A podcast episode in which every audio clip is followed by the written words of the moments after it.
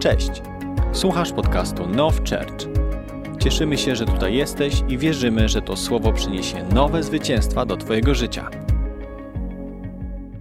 Wiecie, zastanawiam się naprawdę nad tym wszystkim bardzo głęboko. Nad tym, gdzie, gdzie Bóg chce zabierać swój kościół. Nie tylko ten kościół jako kościół lokalny, jako jakiś pojedynczy zbór, ale gdzie Bóg chce zabierać swój kościół. I wiecie, jak przestudiujemy Biblię sobie, pomyślimy nawet bez studiowania o takich głównych wydarzeniach, które miały miejsce w Biblii, na historii, na osi historii czasu, to zobaczymy, że każde poruszenie, każde wydarzenie miało w sobie sezon poprzedzający przygotowawczy. Wiecie o co chodzi? Bóg ma okres przygotowawczy do wszystkiego, co chce zrobić. Zobaczcie, Bóg ukształtował człowieka w dany sposób, tak, że nawet jego fizyczne życie, jego, jego funkcjonowanie na ziemi wymaga przygotowania. Zobaczcie, jak to, jak to wygląda. Zanim zacznie chodzić, mama uczy chodzić. Zanim zacznie dziecko samo jeść, mama, tata uczy jeść. Zanim dziecko e, pójdzie czytać książki, ktoś uczy to dziecko czytać. Zanim ktoś będzie pisał jakieś rzeczy, będzie pisarzem, ktoś nauczył go pisać. Zanim pójdziesz na maturę, jest okres x lat, teraz już nie wiem ile to trwa, przygotowania do matury. Zanim wejdziesz w małżeństwo, to taka niespodzianka, warto się przygotować, bo będzie klapa. warto przejść jakiś kurs przedmałżeński, dowiedzieć się o tym, że kobieta myśli od ciebie inaczej, drogi mężczyzno, a, a, a, a droga kobieto, że facet myśli inaczej. Więc widzicie, do wszystkiego jest okres przygotowania. Słuchajcie, ja nie wiem, co robią te takie przerwy między nami. Chodźcie do przodu, co, co wy na to? Bo te pięć rzędów w środku pustych, ja nie wiem, tam jakaś strefa COVID jest czy co? Chodźcie do przodu, słuchajcie, przyjdźcie do przodu, nie ma co tyłów obstawiać. Słuchajcie, w samolocie najtańsze bilety są z tyłu, najdroższe są z przodu, więc dzisiaj jest za darmo, słuchajcie. Za darmo biznes klasa. Możecie przyjść, usiąść, tu są miejsca, tu są miejsca, śmiało, przyjdźcie do przodu, jeżeli można prosić, ponieważ tak, nie wiem, czy tak przez wiarę akt, że będą tam ludzie siedzieć, czy, czy, czy jak, także chodźcie, chodźcie, chodźcie. Wiem, że wiele osób wyjechało też na wakacje, stąd może niektóre sektory wolne, ale Bóg nie przestał mówić do kościoła wakacje, więc my idziemy za tym, amen. Słuchajcie, tu jest 10 miejsc jeszcze, weźcie, zajmijcie, słuchajcie, zróbcie przysługę biednemu kaznodziei. Zapełnijmy fronty, tu są trzy miejsca, tam są kolejne trzy, śmiało, śmiało, słuchajcie, chodźcie tutaj do przodu. Będzie lepiej, będzie lepiej, będzie lepiej. Wiecie, kiedy, kiedy rozmawiamy o tym, że Bóg chce coś zrobić, Bóg chce wylać swoją obecność, On chce, On chce nas przygotować. Ponieważ kiedy przychodzi wylanie Bożej obecności, kiedy przychodzi ponadnaturalne przechylenie kielicha, wiecie o co chodzi? Kielich z oliwą, symbol namaszczenia, wylania Ducha Świętego. Kiedy popatrzysz na historię, nie musisz badać, co było tysiąc lat temu, bo to ciężko sprawdzić aczkolwiek można. Ale te wydarzenia w ostatnich na przykład 100-200 latach od dziś, kiedy Bóg wylewał swego ducha, zauważycie, że zawsze była zależność, która y, była, było to powiązane z tym, że zawsze przychodziło pomnożenie w kościele. Zawsze. Wylanie ducha przyciąga, ponieważ wylanie ducha jest ponadnaturalne. I to, co ponadnaturalne, przyciąga. Ale kiedy jest coś ponadnaturalnego Bożego, ponieważ generalnie ludzie są poszukiwaczami duchowości. Czy tego chcą, czy nie chcą, poszukują, poszukują czegoś zjawiskowego. Dzisiaj ludzkość jest nastawiona na zjawiskowość, na to, co jest, co jest, co jest szalone, co jest niezwykłe, co jest ponadprzeciętną.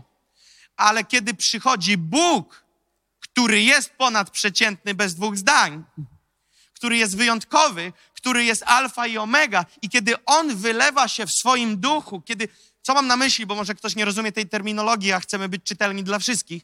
Mam na myśli, kiedy po prostu wchodzisz, czy to do jakiegoś miasta, czy do jakiegoś kościoła, czy do jakiegoś budynku, czy do jakiegoś spotkania, czy na jakąś grupę modlitewną i po prostu czujesz, że Boża obecność jest tak silna, że masz wrażenie, że rozpylili jakiś gaz.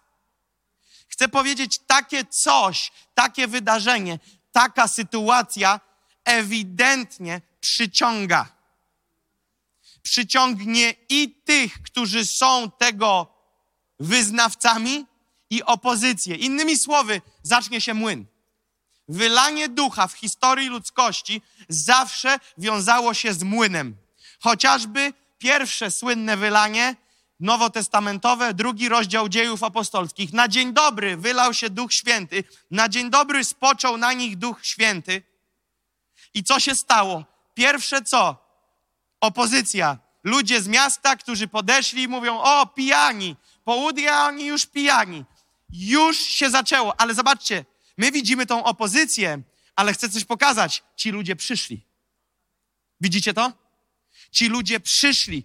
Nieważne jaka grupa, nie chcę tego dzisiaj dzielić, wylanie ducha przyciąga. Wylanie ducha, Boża obecność w wymiarze prawdziwym, manifestującym przyciąga. Przyciągnie tych, którzy będą chcieli to obsmarować, przyciągnie tych, którzy będą chcieli w tym uczestniczyć. I teraz patent polega na tym, że Duch Święty nie wylewa swojej obecności dla polepszenia samopoczucia Kościoła na spotkaniu. To jest bardzo istotne. Kiedy zobaczymy na wylania, które miały miejsca Ducha Świętego, te wylania były strategiczne. Te wylania miały wpływ na kolejne lata, dekady, na kraje czasami. Coś się zaczęło w jakimś jednym miejscu, a później miało wpływ na narody. Wylanie Azusa Street, 1906 rok. Mówi się, że w domu było tam około 10 osób. To wydarzenie do dzisiaj jest policzone, miało wpływ na 400 milionów ludzi. To są oficjalne statystyki. Wylanie ducha w 1906, czyli lekko ponad 100 lat, miało impact na 400 milionów ludzi. Rozumiecie, co to znaczy? To jest kosmos. Więc musimy zrozumieć, że wylanie, o które prosimy i się modlimy, musimy zobaczyć, czy rozumiemy, co za sobą niesie, ponieważ w pierwszym momencie niesie sam, w tym pierwszym, naj, naj, naj, naj, tym najbardziej z przodu momencie, niesie benefity niewymagające pracy. Po prostu dostajesz cios piorunem z nieba i leżymy pod Bożą mocą. I jest fajnie.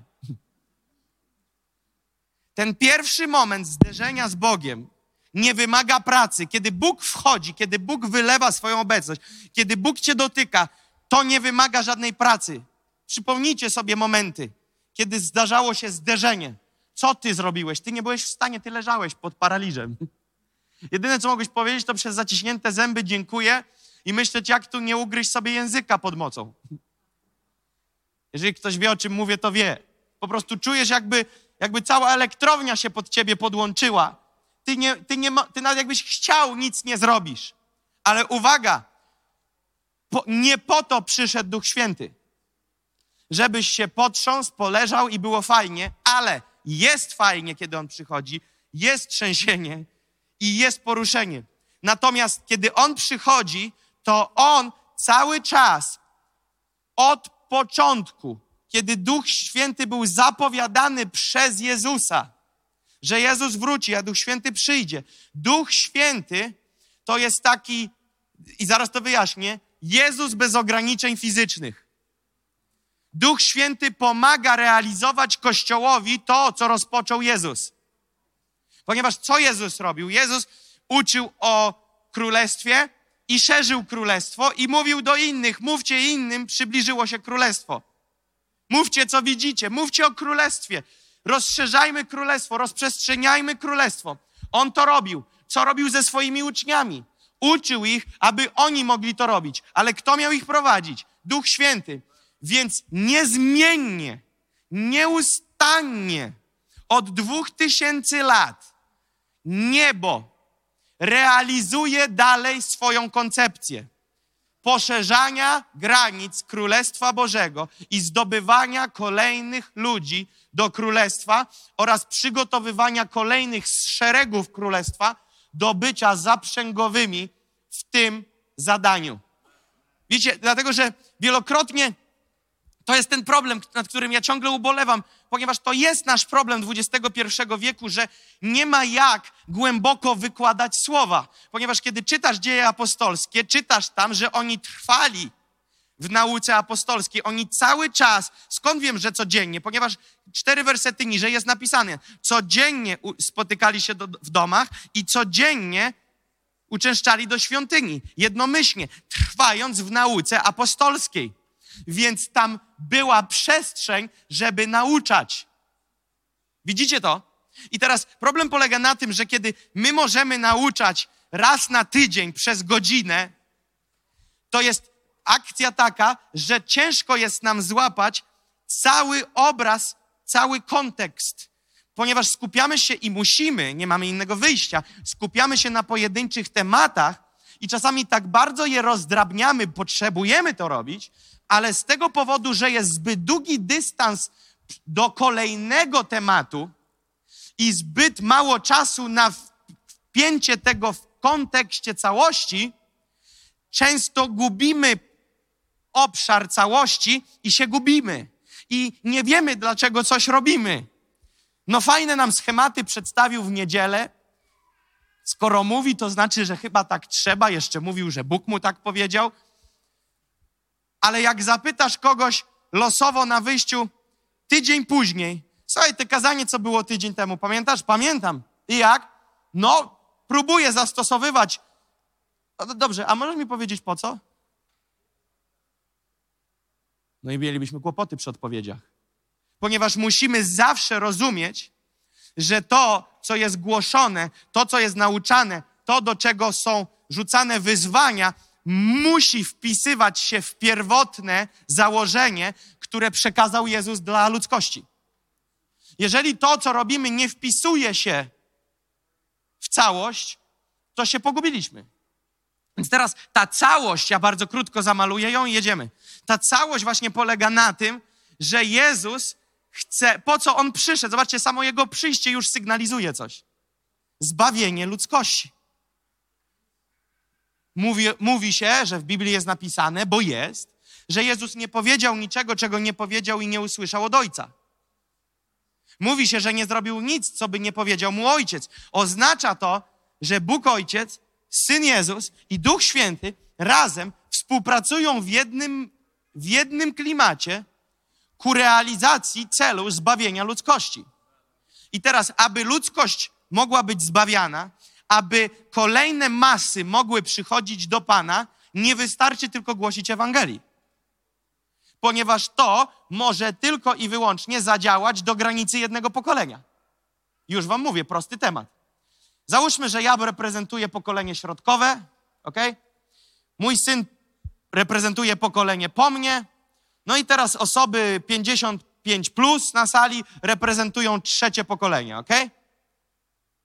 Czyli załóżmy 55 plus jest trzecie, ja jestem drugie, moje dzieci są pierwsze. Załóżmy, że tak to nazwiemy. Teraz pokażę wam, co się dzieje. Jeżeli pokolenie trzecie, czyli 55 plus, skupi się tylko i wyłącznie na głoszeniu Ewangelii, to wyhodują zbawione pokolenie drugie, ale jeśli nie nauczą pokolenia drugiego czynić uczniami, to ja i moje pokolenie stracimy pierwsze pokolenie. Widzicie to? Ale teraz ktoś by mógł powiedzieć, ja za swojego pokolenia zrobię swoje, a tam inni niech się martwią o siebie. Nie, ponieważ my mamy wpisywać się w ciągłość, ponieważ Bóg jest Bogiem pokoleń. Bóg Abrahama, Izaaka i Jakuba.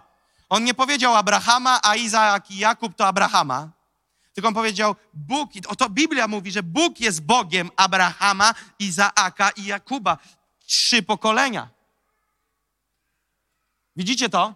Więc Bóg jest zainteresowany działaniem w, w synchronizacji i realizacją celów. Więc uwaga, realizacja celów w naszym wąskim myśleniu odbywa się w, w rejonie naszego życia, za naszego życia. I my mówimy, trzeba zrealizować założenia Boże dla mojego życia.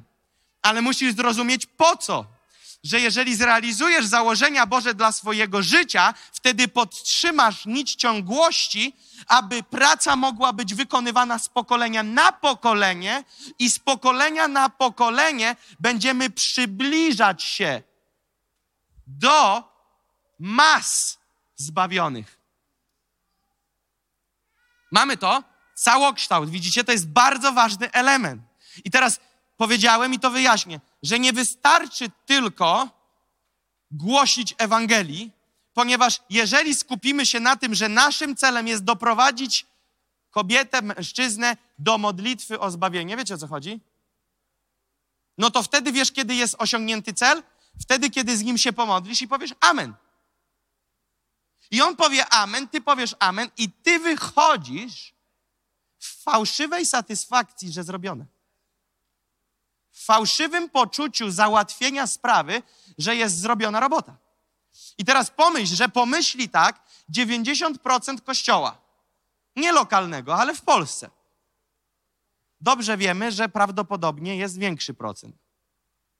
O ile w ogóle ktoś głosi Ewangelię. Ale jak głosisz, to mówisz: Wow, nawrócił się, powiedział Amen, Halleluja. I teraz uwaga, załóżmy, że każdy tak zrobi, Amen, Alleluja.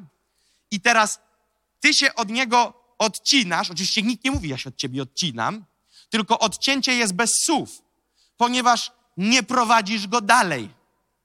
Więc podałeś mu Ewangelię, czyli co się stało? Zrodziłeś dziecko w duchu.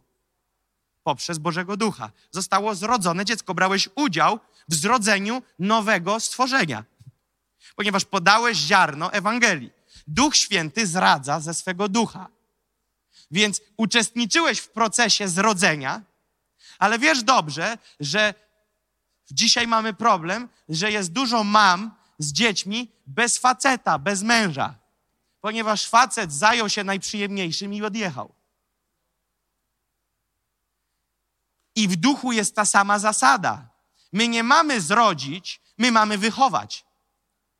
I teraz zobaczcie, podajesz komuś Ewangelię, ktoś usłyszał Ewangelię, mówi Amen, Halleluja, ty się cieszysz i dajesz mu poczucie dziwnego spełnienia, że to już. I wtedy odchodzisz bez słów, jesteś w tym samym kościele, możesz być w tym samym kościele. Możesz go pilnować, żeby przychodził. Ale teraz, jeżeli wszyscy będziemy tylko pilnować, żeby ci, którzy się nawrócą, przychodzili, to teraz pytanie, kto tych wszystkich ludzi poprowadzi. Ponieważ jest masa pytań, masa potrzeb. Kto poprowadzi? Więc widzicie, nie wystarczy tylko głosić. Trzeba ludzi prowadzić. I chciałbym powiedzieć coś takiego. Zapisałem sobie takie zdanie, które trochę mnie czasu w Bożej obecności kosztowało. Chodząc z Bogiem, chodzi o to, nie będę mówić powoli, więc będziecie mogli sobie to odtworzyć, jeżeli chcecie, bo to na YouTubie, więc nie musicie tego notować, bo nie zdążycie. Chodząc z Bogiem, chodzi o to, żeby stawać się coraz bardziej jak On. To nie jest wielka głębia, ale teraz uwaga. A co za tym idzie, chodzić w posłuszeństwie Słowu. Słowu Bożemu, Biblii, tego, co tu jest napisane. I teraz uwaga. Natomiast na drodze jako przeszkoda stoi nam wymalowany przez nas obraz Boga, który ma spełniać nasze oczekiwania i zaspokoić nasze potrzeby. A powinniśmy chcieć poznać Boga, o którym mówi Biblia, i zechcieć być mu posłusznym. Posłuchajcie tego na drodze do realizacji konceptu Bożego stoi nam wymalowany obraz Boga, który sami sobie stworzyliśmy. Wymalowaliśmy sobie obraz Boga i wymyśliliśmy, jaki jest Bóg i do czego On jest i po co On jest i co On robi, a czego nie robi. Tylko skąd się wzięły pewne przekonania? Wiecie, jak powstają denominacje? Inne od innych. No, ro, rozumiecie? pomijam aspekt prawny. Niektóre są związane z problemami prawnymi i tak dalej, sytuacją na papierze. Mamy XXI wiek, na wszystko trzeba mieć 80 kartek K4. Y, Szalone czasy, więc jest ten aspekt prawny. Ale za tworzeniem kolejnych trylionów denominacji w Kościele głównie chodzi o to, że Radek ma inną koncepcję na słowo niż ja. I on przyszedł i powąchał, co tutaj głoszą ci. Mówi, nie no, 9 na 10 się zgadzamy, ale tego jednego nie mogę przepuścić. Załóżmy denominację, w której tym 10 na 10 będzie po naszemu, czyli po biblijnemu. No i wtedy otwierają kolejny jednozbawczy kościół. Widzicie to? I teraz powiem wam, że są denominacje, które oddzieliły się od innych denominacji, ponieważ uznały, że uzdrowienia przeminęły. I teraz uwaga, powiem wam korzeń prawdziwy tych kościołów, które oddzieliły się od innych kościołów ze względu na to, że nie wierzą, że są uzdrowienia. Wiecie skąd się to wzięło? Ponieważ w ich życiu modlitewnym nie objawiały się uzdrowienia, z tego względu udowodnili, że uzdrowienia przeminęły i stworzyli oddzielny klimat. Więc malujemy obraz. Po co użyłem tego przykładu? Mógłbym wielu innych podać. Mówię to po to, że my malujemy sobie Boga. My ludzie sobie malujemy Boga do naszego poglądu na świat. My mamy jakieś oczekiwanie, my mamy jakiś wyidealizowany obrazek na życie i mówimy: Mój Bóg jest od tego, aby to błogosławić, więc teraz ja go namaluję, jaki on jest, pod moje życie i pod moje potrzeby. Tylko problem namalowanego Boga będzie taki, że on nie będzie działał. Wielu mówi: Mi się wydaje, że Bóg, sorry, ale mnie nie obchodzi, co ci się wydaje, ponieważ Twoje wydaje się nie jest żadnym czynnikiem sprawczym do moich problemów. I my mówimy, wiesz, mi się wydaje, ja uważam, ale my powinniśmy przestać szkicować obraz Boga, wydaje mi się, i powinniśmy spróbować zechcieć poznać Boga, o którym mówi Biblia. Powodem, dla którego dla którego są problemy, to to, że my malujemy swoje koncepcje. I ba, ustanawiamy je jako wytyczne i jako instruktaż i jako prawo, ale to często nie ma żadnego mostu powiązania z rzeczywistością Słowa Bożego. Chciałbym podać najprostsze przykłady tego, jak potworzyliśmy fałszywe przekonania i mity, które są na co dzień w każdym kościele, mniej lub więcej. W naszym też. Pokażę wam. Mit. Cała odpowiedzialność jest na pastorze. Pastor ma przyjść, pastor ma przygotować, pastor ma ogarnąć. Nie wyszło, pastor nie ogarnął. To jest mit. Ludzie podzielili scena, widownia, dolina cienia po drodze i stworzyliśmy mit. Fałszywe przekonanie, że to jest publika, która przychodzi posłuchać, a to jest facet lub kobieta, która przyszła pogadać. I koncepcja kościoła polega na tym, że przychodzimy posłuchać pastora. Mit, fałszywe przekonanie. Nie znajdziesz mi ani jednego wersetu na potwierdzenie takiego mitu. Kolejny mit to są takie rzeczy jak połączenia i związki ze światem. Przykład? Osoba wierząca mówi: Ja mam przyjaciółkę ze świata, albo ja mam chłopaka lub dziewczynę ze świata, ale będzie dobrze. Bóg mnie użyje, aby zmienić tą osobę. I stworzyłeś sobie mit, wykreowałaś sobie fałszywe przekonanie, które nie tyle co nie ma potwierdzenia, ale jest w sprzeciwie tego, o czym mówi Biblia. Przykład? Drugi list świętego Pawła do Koryntian 6:14. Nie chodźcie w obcym jarzmie z niewiernymi, bo co ma wspólnego sprawiedliwość z nieprawością, albo jakaż społeczność między światłością a ciemnością? W Starym Testamencie był zakaz wchodzenia w związki małżeńskie Izraelitów z Filistyńczykami. A wszyscy, którzy przekroczyli tą granicę, mieli kłopoty. Ale my mówimy nie, ja to zmienię, będzie dobrze. I później niesiemy ciężar i przychodzimy i pytamy, mówimy, co mogę z tym zrobić? I wiesz, co ja mam? Puste kieszenie z odpowiedzią, ponieważ nie ma konceptu na to, ponieważ ty rozwaliłeś porządek. Co innego, jeżeli we dwójkę byliście w kosmosie świata, w grzechu, jedno z was się nawraca, to teraz jest inna obietnica dla ciebie. Ty i twój dom będziesz zbawiony. To jest inna sytuacja. Kiedy we dwójkę nurkowaliście w świecie, jeden z was się wydobywa, masz inne prawo Boże na to sytuację. Inny werset, nie podstawiaj tego do tamtego. Musimy widzieć całość. Nie możemy sobie wyrywać wersecików i podstawiać do naszego wyidealizowanego obrazka. Więc Bóg mówi wprost: będziesz się mieszał z Filistynami, będziesz miał Filistyna w chacie. Królowie izraelscy zostali pociągnięci do związków małżeńskich z kobietami, które oddawały cześć Baalom. I wiecie, jak się skończyło? Oni oddawali cześć Baalom. Ale później przynosimy te brzemię i jeszcze obarczamy nim Kościół i liderstwo i pastorów i mówimy, pomóż mi nieść ciężar. Ale czemu podjąłeś taką durną decyzję?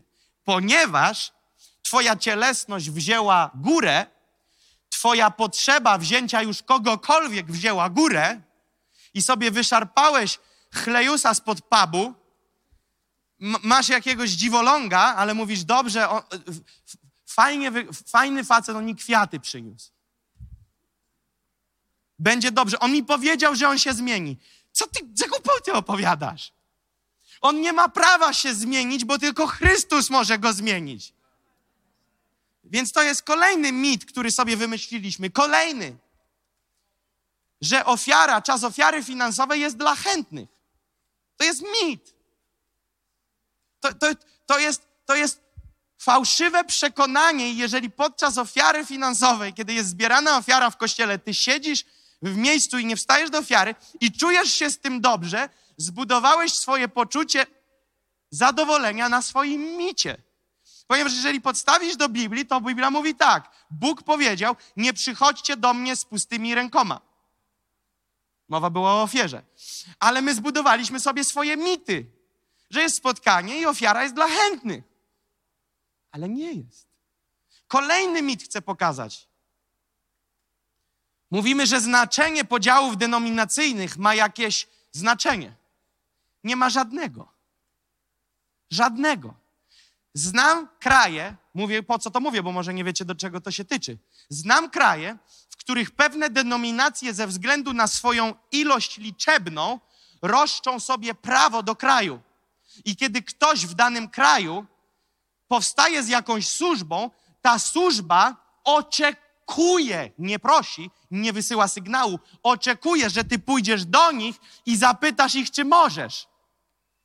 Mówię prawdziwe historie, jakbym wam powiedział nazwy kraju, to byście nie uwierzyli.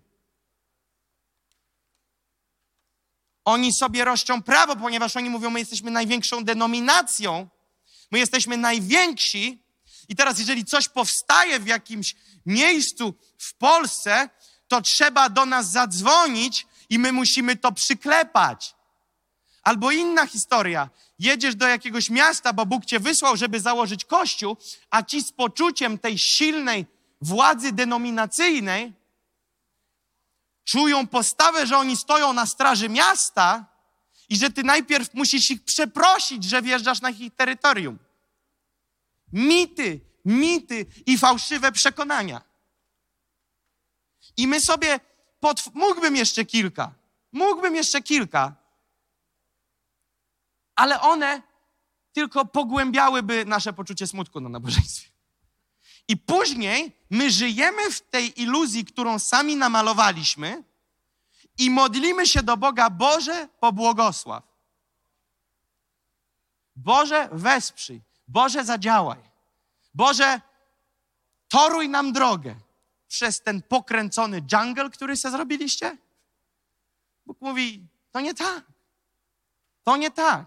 Więc my, abyśmy byli gotowi na większy wymiar Bożej obecności, na większy wymiar wylania, który będzie wiązał się ze żniwem, który będzie się wiązał z masą ludzi, musimy się powykręcać z tych dziwnych ideologii, z tych dziwnych, nabudowanych względem ludzi stereotypów, z tych dziwnych, namalowanych przez nas mitów, wynikających prawdopodobnie z trzech, dwóch głównych problemów. Kurczę, z jednego. Przede wszystkim brak znajomości słowa. I to rozbija się o dwa oddzielne, pojedyncze klimaty. Ty nie studiujesz i ci, co głoszą, nie studiują. Jest taki żart wśród kaznodziei. Wiecie jaki? Masz już coś? Kazanie masz? Mam. Tak? Mam. No to super, no to jesteś gotowy. Muszę tylko sprawdzić, czy to w Biblii jest. Rozumiesz, dostał objawienie, ma patent na kazanie, ma już kierunek, ale drobiażdżek, trzeba sprawdzić, czy to w ogóle w Biblii jest. Bo może to jest jego turbo objawienie, które nie ma pokrycia z żadną biblijną rzeczywistością. Więc doszliśmy do kolejnego mitu. No troszkę jeszcze nas zabiorę w te, te, te doliny. Że czytanie Biblii to jest jakieś takie coś ponad stan. Jak już przychodzę do kościoła, to jest dobrze, jak się uda to otworzyć, to już w ogóle petarda.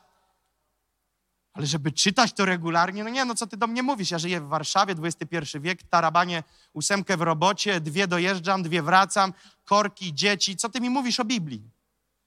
I co teraz ty mi powiesz? Kolejny mit. Kolejne fałszywe przekonanie, które sobie zbudowałeś, że nie musisz czytać słowa, nie musisz się z tym zaznajamiać, a później przychodzisz i mówisz: Ja, pastorze, nie wiem, czemu nie działa.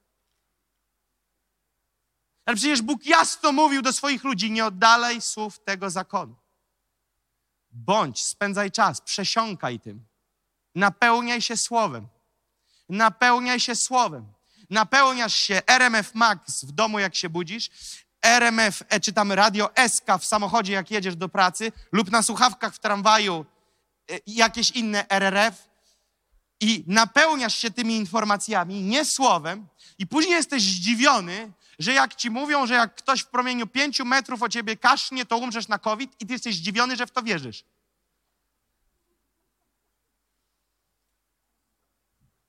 A przecież Biblia przeczy tym, tym, tym pierdołom. Wiesz dlaczego? Bo Biblia mówi, choćby coś trującego zjedli i wypili, nie zaszkodzi wam. Ale tutaj ktoś psiknął 10 metrów dalej i teraz ty zginiesz już marnie. Co wierzysz? Będziesz wierzył w to, co słuchasz. Ale jak masz wierzyć w to, jak tego nie słuchasz? Więc mamy mit. Kiedyś w jakimś kościele przeprowadzono statystyki ludzi, którzy czytają regularnie słowo. To było jakieś poniżej 5% z tego, co wiem. Oparliśmy się o kazania. Kiedyś jeden pastor zaczął gadać, bredzić głupoty. I po głupo- celowo robił test w jednym kościele. I gadał takie głupoty i mówił amen, a wszyscy krzyczeli amen. Wpuścił ich przez 45 minut w taki bajzel i krzyczeli amen. Ponieważ zupełnie nie znali prawdy. Skąd mają znać? Więc my musimy wydobyć się z tego dziwnego prze, prze, tworzenia swoich mitów. Więc do czego chcemy się podstawić? Do czego się podstawiamy, kiedy się weryfikujemy? Czy my w ogóle się weryfikujemy? Czy my mamy jakieś w ogóle oczekiwania od siebie? No bo jeżeli nie masz oczekiwań, nie masz potrzeby weryfikacji, jakiegoś sprawdzenia tego, co się dzieje. Więc, więc sobie tak żyjesz, dryfujesz na, na wiaterku, czy to tam w lewo, czy w prawo, zapytasz kapitania, a to na północ płyniemy, na południe? Nie wiem, ale ważne, że płyniemy. I tak niektórzy wierzący odpowiadają. Wiesz co, raz na wozie, raz pod wozem, ważne, że do przodu. No, brzmisz jak bohater wiary. Ale przecież ty masz zadanie do wykonania. Nie, nie, pastor Jakub, to tak. Ci wszyscy bohaterowie tam w tym nofie, to tak. Ci wszyscy tamten, to, to, ale ja, Ja to jestem taki szaracz. Kolejny mit, że jest jakaś grupa wybrańców, która ma zrobić robotę, a reszta to słuchacze, którzy przychodzą pooglądać, posłuchać, co bohaterowie robią. Mit, mit, mit. I nie ma, teraz słuchajcie tego, nie masz prawa czuć się dobrze, żyjąc w tych mitach. Nie możesz oczekiwać spełnienia, żyjąc próbą dostosowania się do swoich mitów, które potworzyłeś. Nie możesz. I jesteś zdziwiony, czemu nie działa. Najbardziej taki uwypuklony przykład to jest właśnie związków, związków. Później mówisz, przecież wiedziały gały, co brały. I odpowiedź brzmi tak: gdyby wiedziały, by nie brały. Słyszałem taką odpowiedź wśród kobiet i mężczyzn, którzy pobrali sobie z drugiego podwórka, czyli ze świeckiego, czyli z, z, ze świata, bez nowonarodzonych ludzi. Po prostu wzięli sobie, bo on mi dał kwiat. Jedna kobieta powiedziała tak: czynnikiem wiodącym w tym, że się zgodziłam, było to, że przyniósł kwiat. Ale gościu był zademoniony był zdemonizowany, miał manifestacje demoniczne w szary dzień, ale kwiatek to przyćmił. Nie żartuję. To jest prawdziwa historia. I później mówisz do tej osoby, wiedziały gały, co brały, a ona odpowiada, gdyby wiedziały, to by nie brały. Jak to, gdyby wiedziały? To ty nie wiedziałaś? No ja myślałam, że on się zmieni. Ale jak ty to wyobrażałaś sobie, że on się zmieni? W jaki sposób miała nadejść ta transformacja? ze względu na dzieci. Ha! Co ty mówisz? To się w ogóle nie spina z Biblią. Wiesz, będziemy mieli dzieci, wtedy on się zmieni. Wtedy on przekaże tą patologię z siebie na dzieci. Będzie jeszcze gorzej, bo te pokolenie wyprodukuje kolejną pokolenie patologii kolejnej. Co mówisz? I jesteśmy zdziwieni, że finalnie mamy niezbawiony naród. A hipokryzja kropka nad i brzmi tak, bo to bezbożnicy, którzy nie chcą się narodzić na nowo. No i mamy koło zamknięte, martwy ciąg i nigdy się nic nie zmieni, jeżeli tego nie przerwiemy. Więc jak przerwać? I dzisiaj chcę dotknąć elementu, który, który dotykamy tu raz na kilka tygodni od dwóch lat. A zanim Kościół powstał, to gdzie jeździłem raz na kilka tygodni, o tym głosiłem. To jest mit numer jeden, o którym powiedziałem. Mit, że jest ekipa do robienia i ekipa do uczestniczenia. To jest mit. Dlaczego? Tu nie chodzi o to, żeby wesprzeć tych, co robią, ponieważ nie celem jest wynoszenie w górę rob, ro, roboli. Celem jest, aby zrealizować założenie Jezusa, o którym on mówił: idźcie na cały świat. Założenie, które mówi: zbawiona ma być Jerozolima, Judea i Samaria. Jerozolima twoja to ty i twój dom i twoi najbliżsi. Judea to szerszy krąg, mówiliśmy o tym trylion razy. Samaria, bo tak się mapa układa. Jerozolima, Judea, Samaria i krańce ziemi. Jezus nie bez powodu powiedział tą kolejność miast. Ponieważ on powiedział, obrób swój ogródek, później jak obrobisz swój, idź szerzej. Rozpędzaj ten promień, a później pchaj się już na cały świat. Teraz oznacza to, że ktoś musi się rozpychać z królestwem. Widzicie to? Ktoś musi się przepychać i wchodzić z dobrą nowiną, wchodzić z dobrym przesłaniem. Nie będą mówić ci, nie będą efektywnymi nauczycielami, jeżeli najpierw się nie nauczą, prawda? Ponieważ nie dadzą czegoś, czego nie mają. Dasz tylko to, co masz. Nie każdy byłby w stanie dzisiaj stanąć w miejscu publicznym i głosić o Bogu mógłby się przewrócić i nie chodzi o stres. Załóżmy, że guzikiem jakimś stres możemy wyłączyć i brak pewności siebie możemy wyłączyć i byśmy powiedzieli, nie mów, nie mów, nie mów teorii, mów o doświadczeniu. Po prostu mów o żywym działaniu żywego Boga w twoim życiu. Mów. I jest wtedy program ryba. Bo nie masz czego.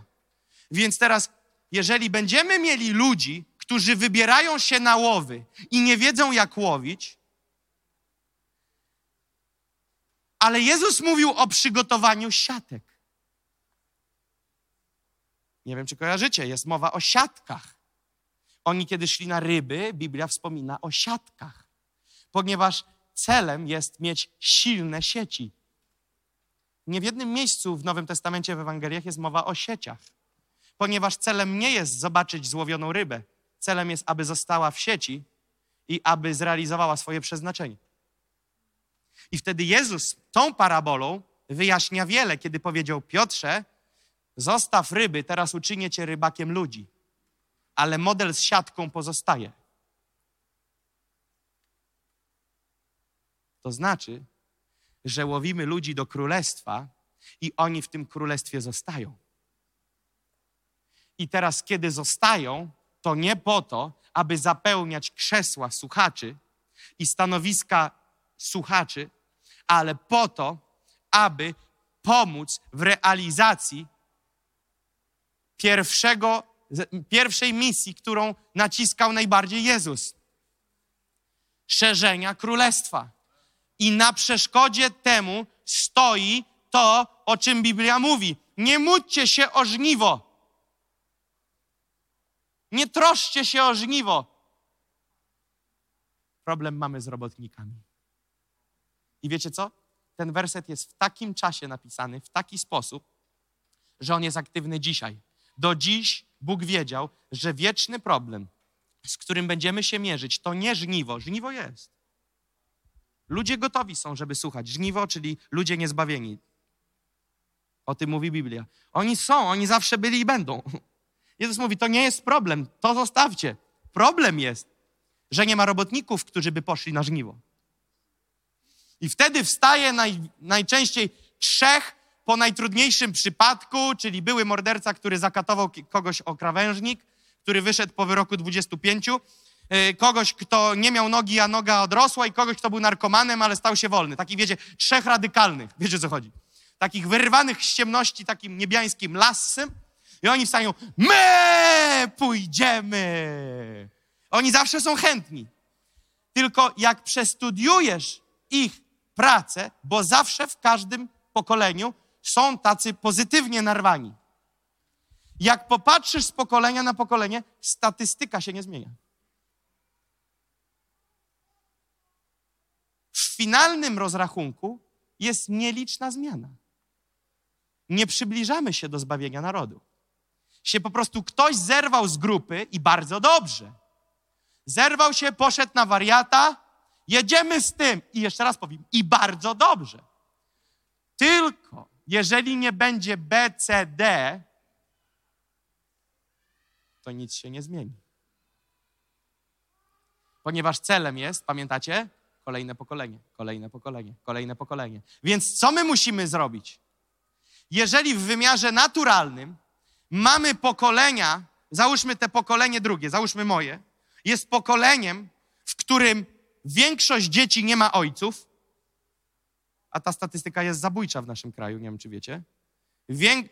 Dzieci nie mają ojców, to jeżeli ja coś za mojego życia z tym nie zrobię i moje pokolenie coś z tym nie zrobi, to będzie tak samo w pokoleniu pierwszym, czyli tym, które idzie za mną, czyli moich dzieci, tylko zawsze z górką zawsze z jakimś procentem ekstra, ponieważ to się zawsze musi rozwijać w którąś stronę.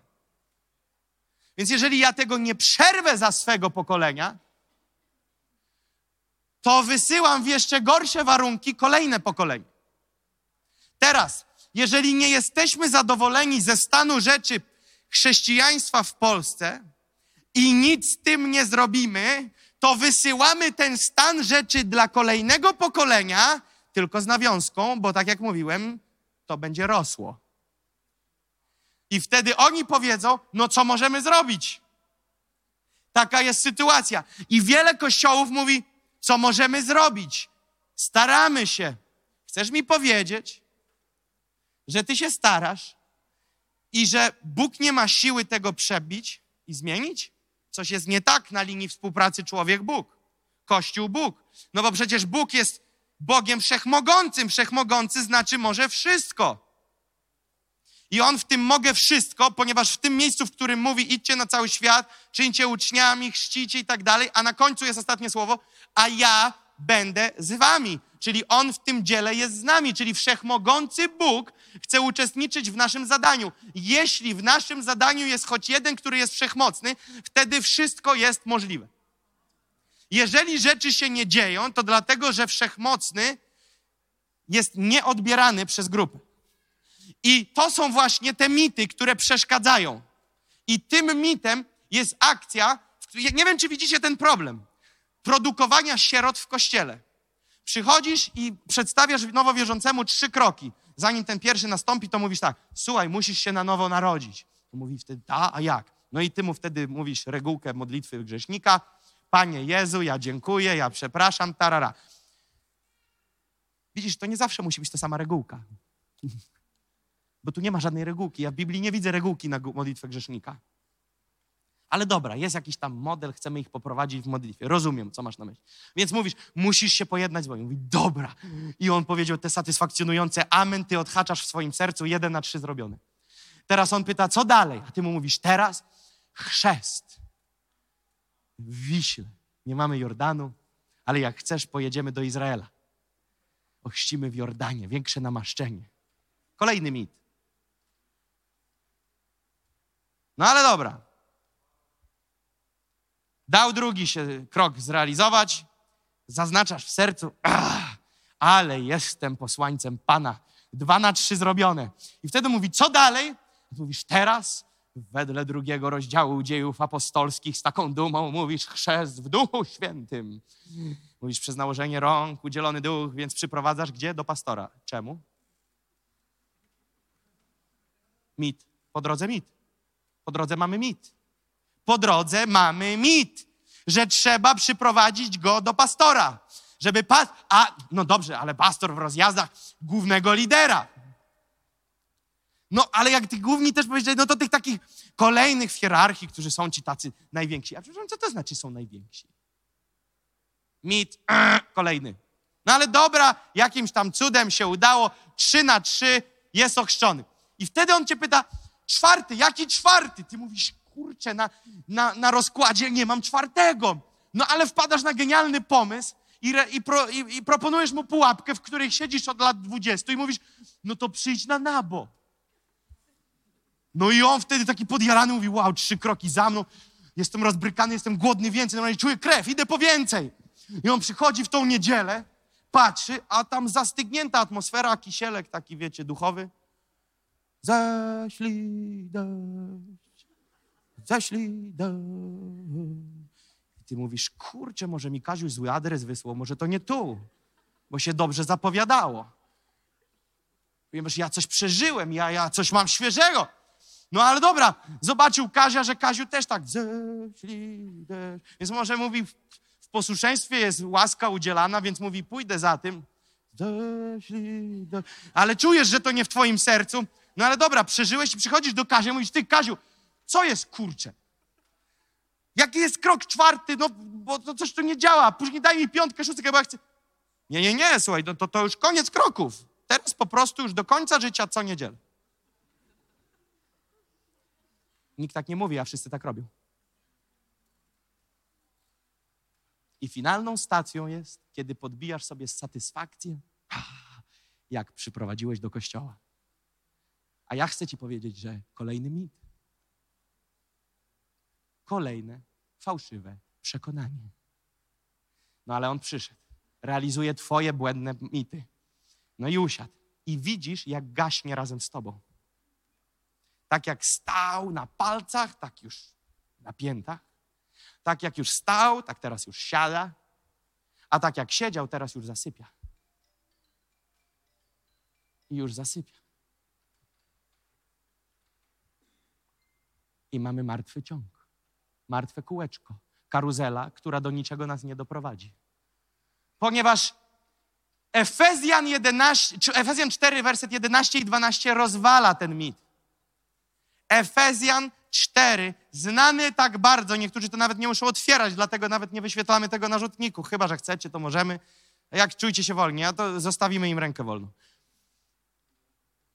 I on ustanowił jednych apostołami, drugich prorokami, innych ewangelistami, pasterzami i nauczycielami. I wtedy my mówimy, no właśnie, to oni. I to jest ten mit, który sobie zrobiliśmy, bo nie doczytaliśmy do 12 wersetu. Wiesz czemu? Bo na konferencji chrześcijańskiej sprzedawali obrazki z wersetami i druknęli tylko jedenastkę. Więc ty sobie ten fajny obrazek na tle morza wziąłeś z tym wersetem, wywiesiłeś na ścianie i mówisz, czekaj, domalujemy do tego jakiś obrazek jeszcze w duchu, taki, podstawimy Boga, tego mojego wymalowanego do tego wersetu. Więc werset brzmi, i On, czyli Bóg, ustanowił jednych apostołami, u, jak to brzmi, prorokami, ewangelistami, pasterzami, nauczycielami. No, no może proroka nie znam, ale ewangelistę znam. Tam chyba Kamiński jakiś założył kościół. To ja pójdę. No i idziesz i przychodzisz i żyjesz w micie, że przyszedłeś posłuchać ewangelisty. Nie wiadomo skąd niespodzianka, nagle mówią pastor na niego, nie wiesz czemu, przecież był ewangelista, jakaś zmiana po drodze. Niektórzy w komentarzach piszą, a od kiedy? Od, od kiedy? Co się zmieniło? Nic nie wiem. No bo ja powinienem był do niej zadzwonić. No ale rozumiecie o co chodzi? No i teraz przychodzisz i mówisz, dobra, jest nieźle, może ma dwa w jednym, więc słuchamy tutaj z, z, z pastorsko-ewangelisty. Słuchamy. No, ten, ten, ten pastor dobrze mówi. Przyjdę, posłucham go jeszcze za tydzień. No i przychodzisz za tydzień, posłuchać. A tu przychodzi inny pastor, pastor Dawid.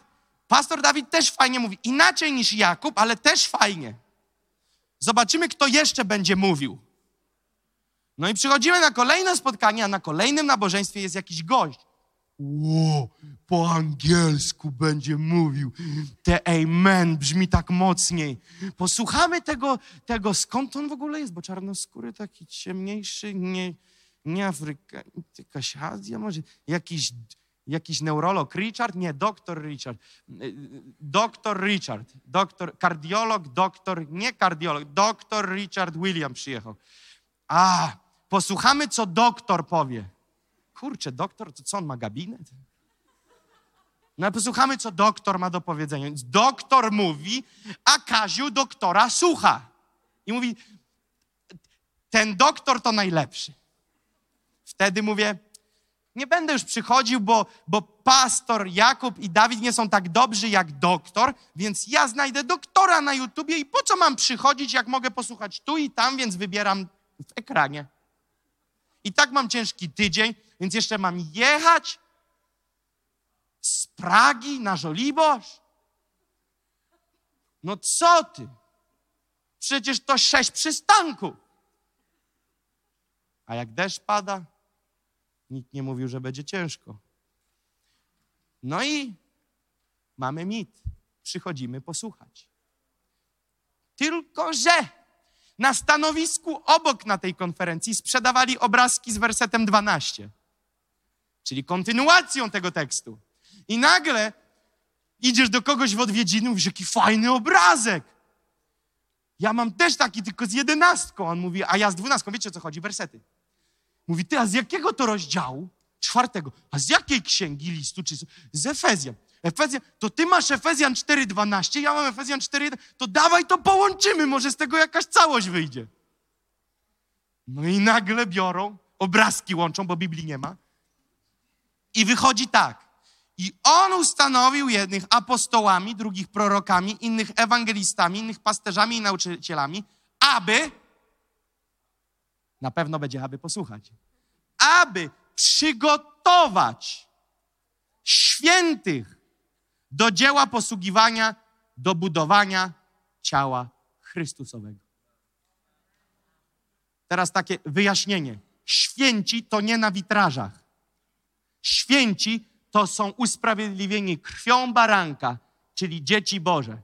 Jeżeli jesteś nowonarodzony, z Bożego Ducha, ochrzczony, to rączka w górę, drodzy Państwo. Kto jest? Nowonarodzeni. Więc musisz wiedzieć, że piszą o tobie. W Efezjan 4:12 piszą o tobie. Nie no, ja myślałem, że święci Zafiżu czy coś, jakoś tak się to mówi. Z Aszyżu. Ty jesteś święty, ponieważ Jezus jest święty i On cię usynowił. Więc teraz, jak mowa jest w Biblii o świętych, jak to się mówi? Asyżu? No, stamtąd. Nie stamtąd. My wszyscy, ze względu na doskonałą ofiarę Jezusa Chrystusa, jesteśmy święci. Może Twoje życie nie odzwierciedla stanu Jezusa, ale masz świętość w oczach Boga i jako święty dostaniesz się do nieba ze względu na sprawiedliwość i krew Jezusa Chrystusa. I teraz, jeżeli mowa jest o Tobie, a nie ma tu gwiazdki w mojej Biblii i wyjątków, to te dwa wersety brzmią tak, że ci pastorowie, ewangeliści, apostołowie, prorocy, nauczyciele są po to, żeby Ciebie, święty, przygotować i wyposażyć. Wyposażyć do dzieła posługiwania, do budowania ciała Chrystusowego. Nie do pozyskiwania do ciała, ale do budowania ciała. Co innego jest po pozyskać, co innego jest budować. Budowanie jest procesem, pozyskanie może być jednorazowym aktem. Więc my mamy zaproszenie, które nie daje nam opcji wyboru, że naszym zadaniem jako świętych jest być aktywnym w dziele posługiwania i bycie użytecznym i pracowitym w budowaniu ciała Chrystusowego. I tu jest mit rozwalony po prostu doszczętnie o tym, że ja to tylko popatrzeć. Ja to tylko posłuchać. Nie ma słuchania, ponieważ Biblia nawet uderza w samo słuchanie i mówi: Nie mamy być słuchaczami, ale mamy być wykonawcami tego, co słuchamy. Wykonawcami słowa. Oznacza to, że ludzie wierzący mają w momencie wejścia w królestwo, kiedy oddali swoje życie Jezusowi i ustanowili go Panem, jeżeli chcą kroczyć w posłuszeństwie, to nie ma wyboru. Będę coś robić lub nie będę. Nie ma wyboru. I ja wiem, że wy może niektórzy z was jesteście zdziwieni, ale żyliśmy w micie. Żyliśmy w fałszywym przekonaniu, że można sobie wybierać, ponieważ tak nas coś ukształtowało. Albo kultura, w której się wychowałeś, albo ludzie ci, którzy głosili głupoty, albo ty, który sam sobie to wymyśliłeś. Nie ma opcji wyboru. I ktoś powie, to jest jakiś ekstremum, co ten chłop w ogóle gada. Ten chłop się zerwał z jakimś dziwnym przesłaniem, to jest jakaś fikcja. Nie, to jest ABC. To jest ABC funkcjonowania Kościoła jako maszyny do szerzenia królestwa, ponieważ żeby zebrać żniwo, potrzeba kombajna. A kombajnem jest Kościół. Szefem kombajna jest Jezus. Do zbierania żniwa jest kombajn. Ten kombajn to Kościół. Ale my pod maską pozmienialiśmy i kombajn nie działa. Ponieważ w tym kombajnie, w tej pracy polowej mają wziąć udział wszyscy i nie ma prawa wyboru. Teraz będziesz musiał i musiała dzisiaj po tym niewygodnym nabożeństwie powiedzieć przed Panem, no bo nie masz innej opcji. Będę ci posłuszny i się zaangażuję w szerzenie królestwa, albo nie możesz nic nie powiedzieć, bo nic znaczy też nie. Albo powiedz wprost. Przynajmniej wyłóż karty na stół przed Panem, żeby przestał ci naciskać. I powiedz: Boże, zamierzam być leniem, nieposłusznym, ignorować Twoje rozkazy, ignorować Twój rozkład jazdy, ja żyję po swojemu. Musisz podjąć decyzję. Nie wiem skąd, naprawdę, i wiem, że wy to zauważacie teraz, kiedy o tym mówimy, że no było takie coś, że nie ma wcale jakiegoś takiego y, jednostronniczego takiego, wiecie, kierunku, że albo robię, albo nie, jak nie robię, to jest problem. Nie, bo to, tak na zasadzie chyba nie muszę robić. Chyba, chyba to, to ten pastor tam, nie? To ten, ten, ten, ten, ten, ten kardiolog, Richard William. On zrobi robotę. Ja? Ja nie. Ja posłuchać. A ile ty już słuchasz? Bo ja się siedem lat temu nawróciłem. A ty ile? Gdzie jesteś? Chcę ci rzucić wyzwanie Bożym działaniem. Bo ja powiedziałem jedną opcję. Powodem, dla którego ja jestem, w którym jestem miejscu, nie jest to, że ja jestem wyjątkowy. Ja po prostu staram się iść za Bożymi wytycznymi. I wtedy rzeczy się dzieją. Jeżeli ty pójdziesz za Bożymi wytycznymi, rzeczy się zadzieją. Ponieważ Boże prawa są dla wszystkich. Wielu ludzi mówi, u mnie nie działa. Kolejny mit. Bo chcesz go podbić argumentem takim, że, że, że, że za tym słowem kryje się to. Bóg mnie pomija, tego faworyzuje. Tych słucha, mnie nie słucha. Y, y, na ich modlitwę odpowiada, na moje nie. A, a, a może jakieś prawo znowu nagiąłeś i, i znowu w jakimś micie siedzisz. Na przykład twoje modlitwy są o wszystko oprócz o sprawę Bożą. A Biblia mówi Królestwa Bożego wpierw, a dopiero później wszystko inne będzie ci dodane. Ale najczęściej człowiek biegnie rozbrykany przez życie, zasuwa od lewej do sprawy, realizuje swoją koncepcję i modli się, Boże, wesprzyj mnie w tym programie. I później jest zdziwiony, że nie ma wiatru Bożego w tym programie. No jak może być? Przecież Bóg powiedział prosto.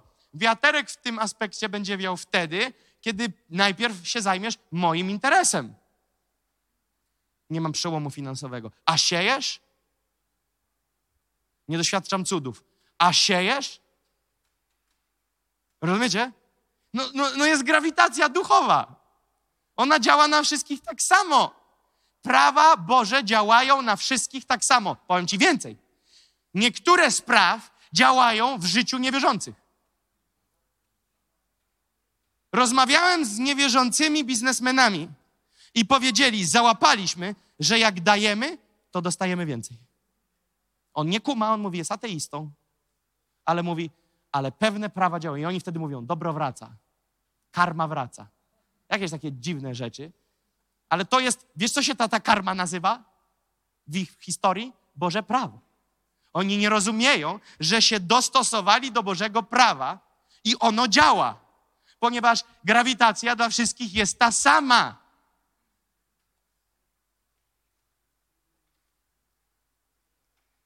I teraz nie będziemy gotowi na więcej ludzi i Bóg nam nie da wylania, które przyniesie więcej ludzi. Mówimy o tysiącach. Jeżeli Kościół się mentalnie nie przetransformuje i nie przemieni z słuchaczy na wykonawców. Ponieważ mit kolejny to za opiekę taką pasterską odpowiada pasterz, pastor kościoła. Daj mi to z Biblii. Daj mi ten mit z Biblii.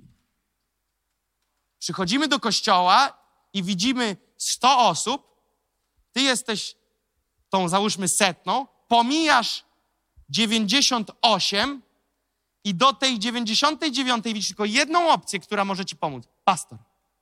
Masz problem? Musisz iść do pastora. Skąd się to wzięło? Skąd się to wzięło? Biegnę do księdza, biegnę do pastora. Starotestamentowy modelik.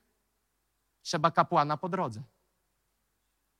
Ale nawet jeśli potrzebujemy ludzi nawzajem, a potrzebujemy, to dlaczego musi być to pastor po drodze? Daj mi na to werset. Mit. Kolejny mit. Jak jeden pastor obrobi tysiąc osób w kościele? Dziękuję. Dlatego nie mamy wielkich, kilkutysięcznych kościołów w Polsce. Ponieważ ta praca pasterska, ta opieka duszpasterska musi być, ale nigdzie nie jest napisane, że za nią odpowiedzialny od A do Z jest pastor. Nigdzie tego nie ma. Ale my mamy kolejny mit. I ten mit zdradza wiele problemów, ponieważ przychodzimy do kościoła i mamy postawę roszczeniową. Pastor powinien mi pomóc. Pastor nie ma dla mnie czasu. Co to za pastor? A gdzie to w Biblii napisali? Daj werset, podeślij, przeczytam, przestudiuję, odniosę się do greki. Jak się pomyliłem, skoryguję.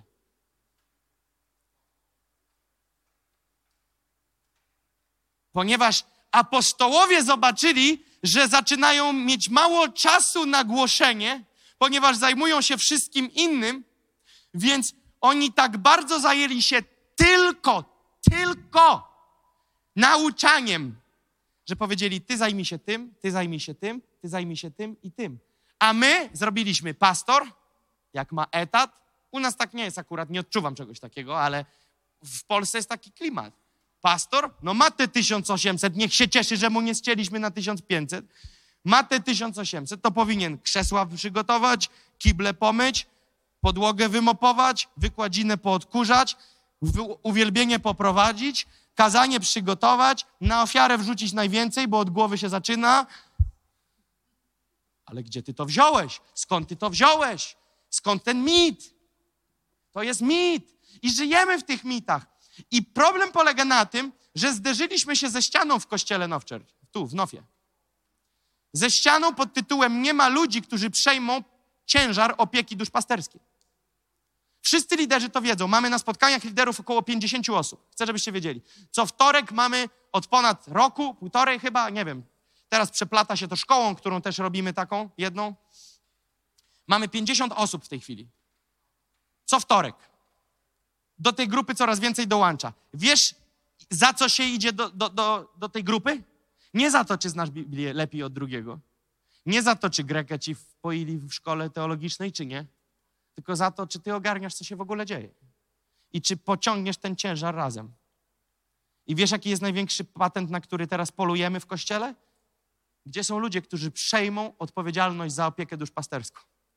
Ponieważ opieka duszpasterska to nie jest jeden na jeden, Marcin, tu mój rękaw, w ten możesz płakać. Mam dla ciebie godzinę, w biurze siedzę, Marcin płacz. No i Marcin godzinę płacze, ja godzinę mówię, będzie dobrze, będzie dobrze. Next!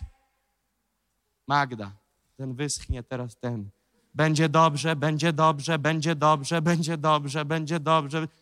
Koniec, wypłacz resztę na zewnątrz. Next! Kama. Płacz, ten wyschł. Eee.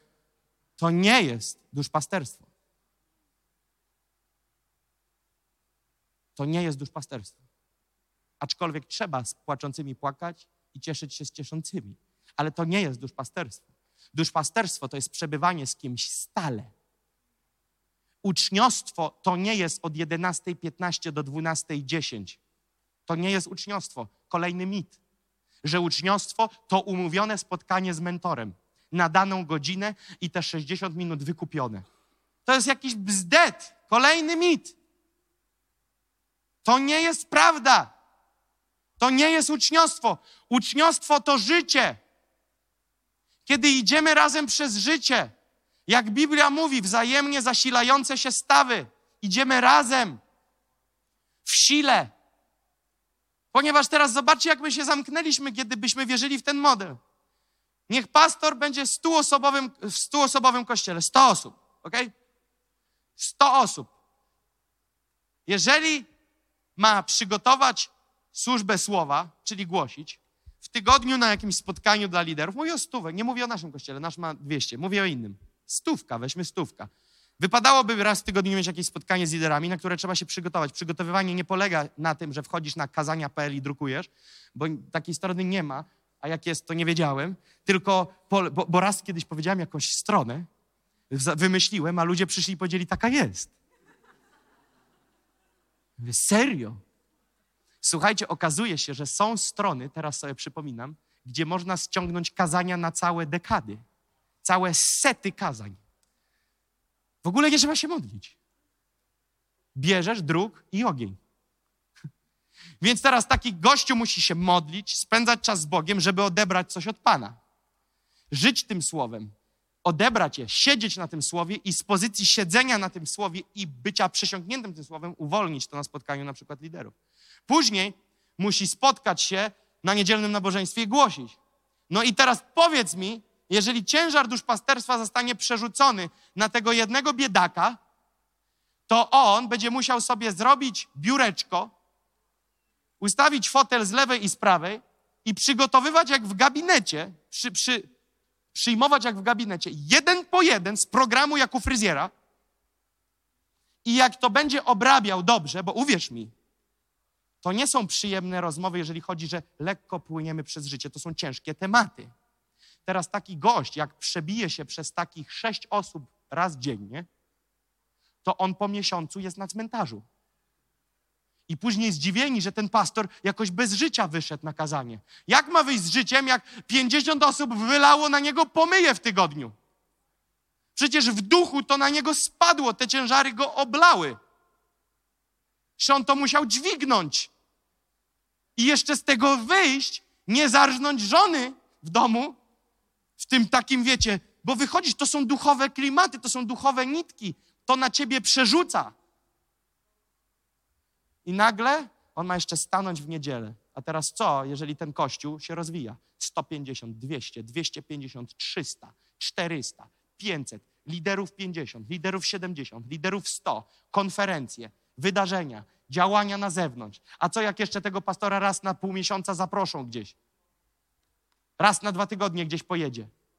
Nie no, nie może, bo jak wyjedzie, to kościół pierdyknie. Więc nie może jechać. I, i, I, mamy model zamkniętego statka, który uniesie dźwignię setę, dwie sety max. I mamy kłopot. Więc czego nam trzeba? Trzeba nam kumatych ludzi, którzy w tym namaszczeniu pasterskim nie muszą być tytułowani pastor zboru, tylko są liderami w kościele, którzy, są, którzy niosą ciężar pasterski i którzy ogarniają. Liderami są grup. Bo u nas model duży jest przez grupy. Grupy są u nas bardzo ważnym elementem. I lider grupy ma swoich ludzi i niesie ciężar. Ale wiesz, jak jest wygodnie? Przypomnieć sobie o grupie na za 15, zapomnieć 5 po i powiedzieć, jak masz problemy, to zadzwoń do pastora. I powiedz mi, na czym polega ten twój ciężar? Że umyłeś szklanki po herbacie po grupie? To jest ciężar niesienia wizji? Nie. I zobaczcie, do jakiego miejsca się zapętliliśmy. Martwy ciąg. Kościół nie ma prawa być duży. Więc nie ma, ludzi, nie ma miejsca dla ludzi. Więc duch jest w wielkim pytaniu. Wylać, będzie atrakcja, przyjdą, nikt się nimi nie zajmie. Wyprodukują sieroty. Bo ślepy nie może prowadzić ślepego, a sierota wyprodukuje sierotę.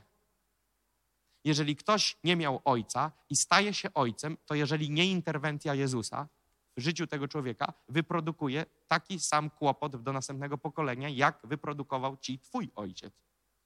Jedyna szansa przerwać tą nić w Chrystusie. Jedyna szansa.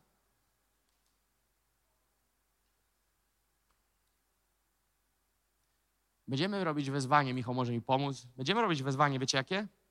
Oprócz tych, którzy są już liderami w kościele, którzy chcieliby być. Chcieliby być, ale lider to nie jest, który nosi dłuższy krawat i większą marynarkę. To, to, to nie jest liderstwo. Liderstwo to jest mniej ciebie, więcej jego. Mniej mnie, ja się już nie liczę. Im większym liderem chcesz być, tym więcej się nie liczysz. Im więcej chcesz być na świeczniku, tym więcej jest zabijania w tobie twojego komfortu. Bo my kolejny mit stworzyliśmy, że starszy zboru to generał w marynarce, który macha ręką i pokazuje, co robić. Skąd to w ogóle przyjechało? To jest jakaś bzdura. I później wszyscy się starszego zboru boją, bo to jest agent w długiej marynarce, który wchodzi dyktatorskim krokiem, wszyscy trzęsą portkami, a on mówi: Wiesz, kiedy ty masz w ogóle zielone światło, żeby komuś coś powiedzieć i korygować? Twoje korygowanie jest, powinno być, zezwolenie masz na korygowanie wprost proporcjonalnie do Twojego służenia. Mówię tu oczywiście o sytuacji w kościele. Mama ma pełne prawo korygować swoje dzieci, bo jest mama. Ja nie mówię tu o relacji w domu, ja mówię tutaj teraz w kościele. W kościele. W kościele. Ale my się nauczyliśmy przychodzić z postawą roszczeniową. I teraz zobaczcie, gdzie te mity nas zabrały. Przychodzisz do kościoła gościnnie i wystawiasz mu opinię. Nie, dożyłeś, nie dołożyłeś paznokcia, żeby budować to miejsce, żeby wesprzeć, żeby coś się zmieniło, żeby odciążyć. I mówisz, mi się to nie podoba. Wiesz, bo u mnie w Kozich Górkach to se jedź na górki. To jedź na górki. W zimę będziesz miał co robić. Sanki, opona, pojeździsz. Tutaj, nie tu. I wiecie, i teraz powiem wam na koniec tak. Ludzie w Polsce zaczynają mówić, wiecie co? Nations on fire. Ci to radykalni bo oni tak mocno głoszą. Pastorzy do mnie to mówią i inni, którzy nas słuchają, bo oni tak zachęcają, bo tam takich jest nacisk, że wszyscy służycie. Ale przepraszam, to zrobiliśmy coś wyjątkowego z tego, że głosimy, jak w Biblii piszą? Zrobiliśmy coś wyjątkowego, że nagle poczytaliśmy trochę Biblię i mówimy, że fajnie by było, gdybyśmy zrobili to, co piszą. I nagle jesteśmy bohaterami. Ale jacy to, jakie to bohaterstwo, kiedy robisz po prostu to, co jest napisane? To nie jest bohaterstwo, to jest posłuszeństwo. A posłuszeństwo, Biblia mówi, jest lepsze niż ofiara, lepsze niż tłuszcz barani. I zobaczcie, stworzyliśmy kulturę niesłużenia w kościele. I wtedy nagle, kiedy ktoś ma poprosić, żeby ktoś mu pomógł, czuje się źle, bo burzy porządek. Jaki? Mit. Bo, bo Kościół zbudował kulturę, ode mnie wara, cieszcie się, że przychodzę. Jak będziecie mi jeszcze tutaj gdybać, to nie wyjdę do ofiary. Nikt nie chce Twoich brudnych pieniędzy. Łachy nie robisz. To jest Boża sprawa.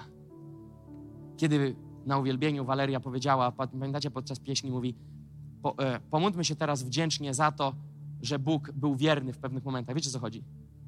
I pierwsza myśl, jaka we mnie się zrodziła, to taka kurczę, wszystko, co wokoło się dzieje, taka pierwszy, pierwszy impuls myśli był taki, wszystko, co wokoło jest, Bóg okazał i wtedy się zatrzymałem, ponieważ już źle myślałem.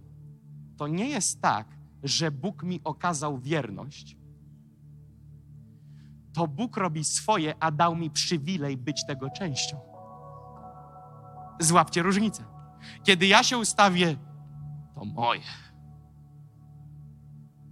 Bóg mi okazał wierność w tym, to nie tak na to patrzysz. Ponieważ fakt jest taki, On robi swoje, a ja mam zaszczyt być na pokładzie. Widzicie to? Ale jak nie widzimy, że Bóg robi swoje od dwóch tysięcy lat, znaczy robi już od wielu więcej tysięcy, ale od dwóch tysięcy łatwiej nam złapać, to to wtedy mówimy Kościół e, Bukały, Kościół Ciesiółki, e, e, Kościół Stepanowa, Kościół Kamińskiego. Jaki Kościół Kamińskiego? Bo ja do Ciesiółki chodzę. Tak? Do, do, do domu do niego przychodzisz? Nie, no tam do nich, do, do, do kościoła, tam do, dom, dom chyba się nazywa, jak my, y, albo droga, droga, kościół droga, droga pastor Marek i Iza Ciesiółka. Kościół Droga. Bo ja do Ciesiółki chodzę. Wow! Ja myślałem, że do Jezusa i jego kościoła, w którym pastor Marek i Iza są pastorami. Do Kamińskich chodzę. Wow! Nigdy ciebie w domu nie widziałem. Ponieważ ja przychodzę do kościoła Jezusa Chrystusa, w którym dali mi być pastorem. Dali, mam na myśli tu dali, nie tu. Tu. Bo tu też dalej niektórzy nie dali. Rozumiecie? I teraz my przychodzimy tu i nie służymy mi. Kamińskiemu pomagamy. To ty mi nie pomaga, ja twojej pomocy nie potrzebuję. Ja sobie w domu radzę. Wesprzyjmy Kamińskiego. Co ty do mnie mówisz? Ty mnie nie wspieraj. Jak chcesz mnie wesprzeć, to ja ci powiem, o której u mnie odetną wodę, zmywarki nie będzie i powiem ci, kiedy przynieś w pięciolitrowym baniaku wodę i pozmywasz naczynia. Wtedy, jak chcesz mi pomóc, to możesz przyjść. Ale tu to nie ty mi pomagasz, bo my wszyscy realizujemy jego sprawę. I on mówi: Nie ma wybierania, robię, nie robię, nie ma wybierania, jestem w usłudze, nie jestem w usłudze, nie ma wybierania, głoszę, nie głoszę, nie ma wybierania, będę wyposażony, nie będę wyposażony. Sprawa jest prosta i teraz podsumowujemy. Jest tak: naradzasz się na nowo i masz ten swój inkubator. Przez chwilę jest turbołaska nad tobą. Rzeczywistość cię nie dotyczy. Jest ten moment pierwszy, wiecie, wszystko jest możliwe, i tak dalej, i tak dalej. Inkubator. Rozmawialiśmy o tym na liderskim sobie, że każdy wierzący ma kilka swoich dni inkubatora takiego. Wszystko jest kolorowe, różowe, jak to pięknie, jak to ładnie, bo Bóg ci rozkłada taki inkubatorek, żebyś trochę odpoczął od tego brudu, w którym żyłeś całe życie. Ale później on otwiera inkubator nie ze względu na to, żebyś się zderzył z brudem, ale żebyś w tej świętości Jezusa poszedł i przyniósł światło. Powodem, dla którego on wypuszcza cię z tego inkubatora, nie jest, że ci źle życzy, tylko dlatego właśnie, że jest robota do zrobienia i w jego założeniu jest, że ty ją zrobisz. Więc on ci daje ten czas na regenerację baterii. Przychodzisz i nie mówisz komuś, kto się nawrócił w niedzielę, no w poniedziałek, już mi na pałac kultury głosić. Nie, spokojnie. Bądź sobie w Bożej obecności. Nic nie rób. Wtedy, kiedy niektórzy się zrywają, no ja chcę, Trzeba czasami ich przygasić, bo on jeszcze nie wie, co on chce. Ale ma dobre motywacje, więc trzeba podtrzymać jego motywację, trzeba podtrzymać jego myślenie, ale nie dać mu za dużo, bo pona rozrabia. I nagle w odpowiednim momencie wychodzimy. Gdzie? Spokojnie. Musisz się wyposażyć. Taka jest kolejność. Efezjan 4, 11, 12. Najpierw Bóg cię podstawia pod apostołów, proroków, ewangelistów, nauczycieli i pasterzy. Najpierw podstawia cię, żebyś się nauczył. Ja mam nauczyciela Ducha Świętego i mnie jakiś tam bolek nie będzie uczył. Kolejny mit. Ja wiem, ja mam słowo, ja mam ducha, ja mam słownik grecko-polski i ja wszystkiego się dowiem. Wow. Wow. Pozwól mi zamontować kamerkę w rogu Twojej sypialni, chcę zobaczyć, bo upadek będzie wielki. Więc się uczysz, wyposażasz. I rolą tych pięciu, apostoła, proroka, ewangelisty, nauczyciela i pasterza, jest być na stand-by'u duchowej soczewki. Mówić, którego odpalamy, który gotowy, który gotowy do startu, którego zaprzęgnąć. Już? Bum, jest, Natalia, wchodzimy. Siu, następny. Kto jest gotowy? Duchu Święty. A ktoś przychodzi, ja pastorze, ja! Duchu Święty mówi, ja tak bardzo bym chciał, bo nam tak bardzo potrzeba do pracy. Pozwól mi, pozwól mi, pozwól mi. Nie, on nie gotowy. Proszę, kurczę, mi bardziej zależy niż jemu. Ale muszę powiedzieć, nie, jeszcze nie, jeszcze poczekaj. I on myśli, ten Kamiński to mnie nie lubi. No i dzięki Bogu na wtorkowych spotkaniach mamy 50 osób, ale to wciąż o wiele za mało. Potrzeba dojrzałych ludzi, którzy chcą się uczyć, chcą się dać wyposażyć, więc chodź trochę w nich pokory. I później będą gotowi, będąc wyposażonymi, iść i dać coś, co wzięli. Więc pytanie jest proste. Kto chce się zgłosić, że chce wziąć udział w takiej karuzeli? Stajmy na nasze nogi, kochani. Kto z Was w kontekście opieki duszpasterskiej, bo może nie wiecie, co to znaczy, bo za mało powiedziałem, ponieważ gdzie w Biblii jest napisane słowo pastor? A, nie ma. Nie ma. Jest pasterz a pasterz dba o owce. I arcypasterzem jest Jezus. A my jesteśmy naśladowcami arcypasterza, więc dbamy o owce. Więc dbanie o owce leży w naszym wspólnym interesie. Stąd terminologia, która w kościele będzie bardzo często używana, opieka duszpasterska. Czyli masz swoich ludzi na swojej grupie, którzy nie są jeszcze w miejscu gotowości, żeby poprowadzić innych na grupie, ale ty ich przygotowujesz. Ty chcesz ich wyposażyć, ty chcesz ich prowadzić i ty chcesz im pomagać. Do miejsca, w którym co się dzieje? Do miejsca, w którym nagle powiesz: O, ta się zaczyna robić gotowa. Więc hops, na szybki programik przygotowujący cię wrzucimy i później ty masz ludzi. I to nie jest tak, Kamiński dał mi grupę, bo Kamiński ma zamiar nic z siebie nie robić. Kamiński ma zamiar nie popsuć tego, co Bóg robi. I wierzę, że Bóg pokazuje głównemu pastorowi zawsze, kto jest gotowy i się temu komuś rolę powierza. Ale nie dlatego, że ktoś mi kawę kupił, tylko dlatego, że ktoś jest wybrany do tej roboty. I każdy z nas jest przeznaczony, ale nie wszyscy są gotowi. Więc teraz pytanie jest takie: kto tutaj chciałby dzisiaj zrobić krok przed Bogiem? To w ogóle nie znaczy, że ty we wtorek idziesz na jakieś spotkanie. Nie, nie, nie. Ale dajesz sygnał do nieba: Boże, przygotuj mnie.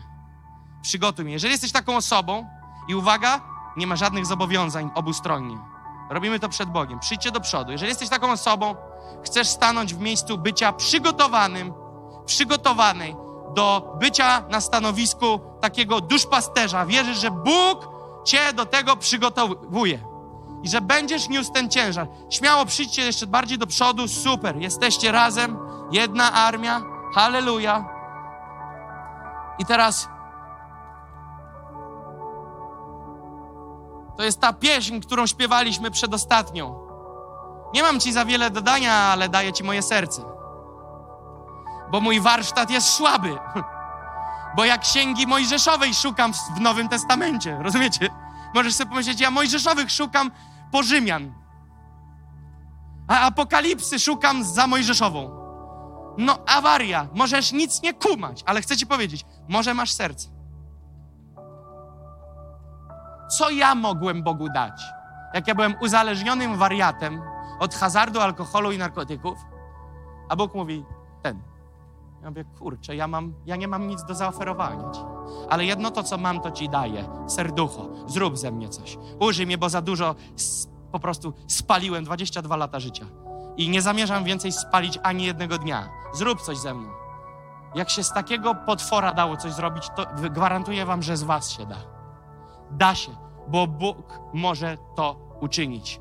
Tu potrzebna jest gotowość do pracy. Gotowość do powiedzenia: Boże, za dużo było w inkubatorze, za długo było przyjemności, za dużo ciągle czekałem, żeby mnie pogłaskali, pomiziali i powiedzieli, jak dobrze to robię. Teraz chcę zniknąć. Jeżeli jesteś taką osobą, co nie znaczy, że już nikt nigdy ci nic miłego nie powie. Ale widzisz, samo słowo służba, chcę, żebyście wiedzieli, skąd się wzięło. To były czasy, w których byli niewolnicy. Wtedy to słowo funkcjonowało. Przyjeżdżał pan na targowicę i prezentowali przed nim niewolników. I pan stał i wchodził jakiś wysportowany, fajny gość i taki pan z kasą mówi, biorę. A drugi krzyczy, nie, ja dam więcej, będzie mój. Trzeci mówi, nie, to jest prawdziwa, to jest, to jest fakt. Musicie rozumieć, kiedy Biblia mówi o sługach, o służeniu, odnosi się do tej historii. Więc oni patrzą i się biją o tego niewolnika na skrzynce po jabłkach. On stoi jak produkt. Tak było z łańcuchem przy kostce. Tak pojechał Józef do Egiptu. Został kupiony. No i w końcu jeden krzyczy: Przebijam wszystkich, daję milion. No i wtedy gość mówi: Dobra, sprzedane. Kluczyk przekazywali do łańcucha, gość go brał, wsadzał go na osiołka lub wielbłąda i wiózł go do siebie zamykał go u siebie i on go nabył. Teraz słuchajcie tego. On go nabył i on stał się jego sługą. I teraz on, sługa, właściciela tego domu, który go kupił, nazywał panem. To był jego pan, który go nabył. I jego życie było w ręku tego pana. I ten sługa nie tworzył swojego kalendarza. Ten sługa wykonywał polecenia pana. I wtedy, kiedy on żył w takim systemie, nazywało się służył.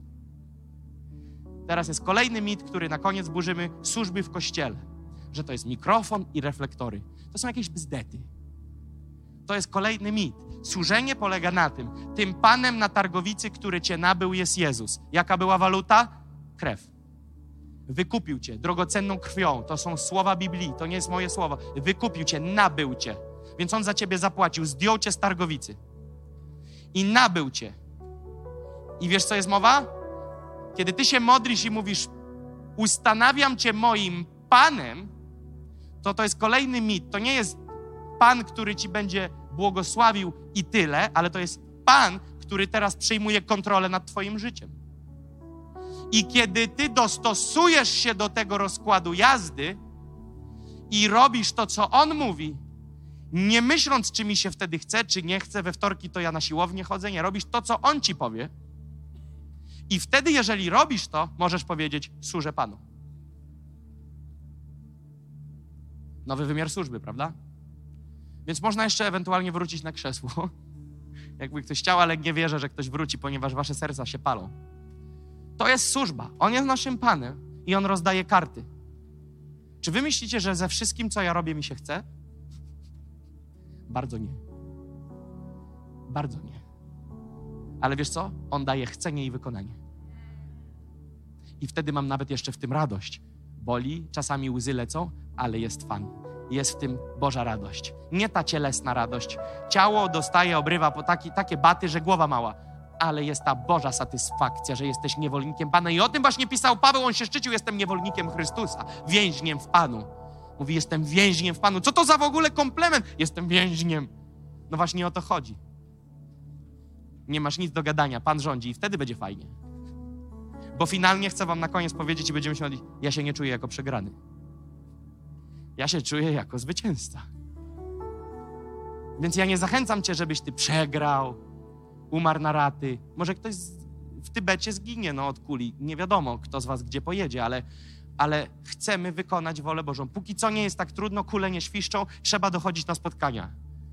To jest nasz level, który musimy osiągnąć. Uczyć się, chcieć się wyposażać. Więc jeżeli jesteście gotowi, aby podjąć to wyzwanie, to zamknijmy swoje oczy. Akcja polega na tym. Wy przychodząc tutaj, mówicie Bogu, ja decyduję się na ten krok. Ale pamiętaj, decyzja nigdy nie jest bierna. Będziesz musiała i musiał poczynić kroki. Kroki w miejscu wyposażenia. Musi nadejść dyscyplina, musi nadejść gotowość, musi nadejść systematyczność. Staniesz się człowiekiem modlitwy i tak nawalić jeszcze pięć razy, nie martw się, ale bądź konsekwentny. Staniesz się człowiekiem modlitwy, staniesz się człowiekiem, który zakocha się w słowie. Nie musisz bić po księdze dziennie, bo się wykończysz. Zacznij od pięciu rozdziałów. Pięć rozdziałów dziennie. Pięć rozdziałów to jest bułka z masłem. I zacznij nasycać się słowem. Kiedy będziesz słyszeć, bo mówimy tutaj, jeżeli ktoś z Was z gości wyszedł tu do przodu, ok? To już między Tobą a Panem, jak to będzie. Jeżeli natomiast wyszli tu domownicy, Now Church, to wygląda to tak, że kiedy robimy seminarium i wyposażamy Kościół, to chcę Ci powiedzieć, Ty już nie musisz się modlić, czy na to iść. Ok? Już odpowiedź masz dziś. Idziesz. Już nie musisz się modlić, czy masz na to przyjść. Już nie musisz rozsądzać tej, tej sprawy. Ona, ona nie wymaga modlitwy, ty już tam idziesz. Kiedy zorganizowane będzie nocne czuwanie, nocna modlitwa o północy, a na ósmą masz do pracy i powiedzą ci, że modlitwa będzie od północy do szóstej, to po prostu jedyną rzecz, którą przestawisz, to, że wypijesz o trzy kawy więcej. Nic innego się nie zmieni. Po prostu pójdziesz na tą modlitwę. I nawet jak na niej zaśniesz, twoje ciało dostanie sygnał podczas tej nocy. Umierasz, a duch przejmuje kontrolę. Widzisz, tu Bóg nie wybiera na podstawie siły, którą możesz mu zaoferować, ale na podstawie poddania, które możesz mu poświęcić. Posłuszeństwo, posłuszeństwo, poddanie, gotowość na wyrzeczenia, gotowość na powiedzenie kompromisowi stop. Gotowość na pójście dalej. Potrzebuję ten kościół, chcę, żebyście wiedzieli każdego z Was, najmłodszych do najstarszych. Jeżeli masz 70 lat i stoisz z przodu i myślisz, co ja tu robię, to ci powiem, że gdzie są starsi od ciebie? Potrzeba starszych od ciebie, potrzeba tutaj nastolatków, potrzeba tutaj dwudziestolatków, 30, 40, 50, 60, 70, 80 latków. Ostatnia jedna pani tydzień temu przyjechała z innego miasta 80 parę lat i powiedziała: Ja się tu przeprowadzam. 80 parę lat. Ja mówię, co jest? Kurczę, 80 parę lat i ona się zbiera, bo ona ma jeszcze coś do zrobienia. Mówi. Mamy robotę do zrobienia, Kościele. Przełamiemy coś w tym kraju. Nie jako jedyni, nie jako jednozbawczy, bo się w sektę nie bawimy, ale przełamiemy. Zrobimy robotę. Zrobimy robotę. Więc chciałbym, żeby teraz ci z Was, którzy są liderami w Kościele, przyszli do tych, którzy stoją tu z przodu. Będziemy się o siebie modlić. Będziemy się o siebie modlić. Śmiało, możecie podejść do nich. Wszyscy, którzy przychodzicie we wtorki. Śmiało, wszyscy. Podejdźcie. Jeżeli nie możecie jeden do jednego, to połóżcie ręce na dwie osoby po twojej lewej i prawej. Halleluja. Możecie też osoby, które wyszliście, złączcie się za ręce. Złączcie się wszyscy za ręce. Stajmy razem. Stajmy razem. Halleluja. Jeżeli tu potrzebujecie podejść, podejdźcie do siebie. Chcemy Was wesprzeć w tej decyzji. Halleluja. Halleluja. Duchu Święty. Duchu Święty. Halleluja.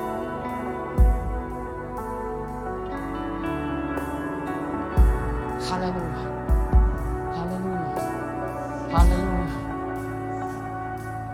Halleluja.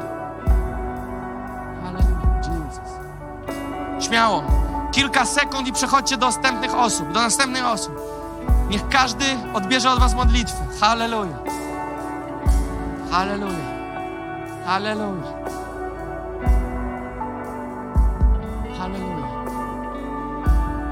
Jeżeli jesteś tu z przodu i stoisz, to nie bądź bierny. Powiedz, Panie, zgłaszam gotowość. Nie wiem jeszcze, jak to będzie, ale chcę się zgłosić na ochotnika. Wyposaż mnie.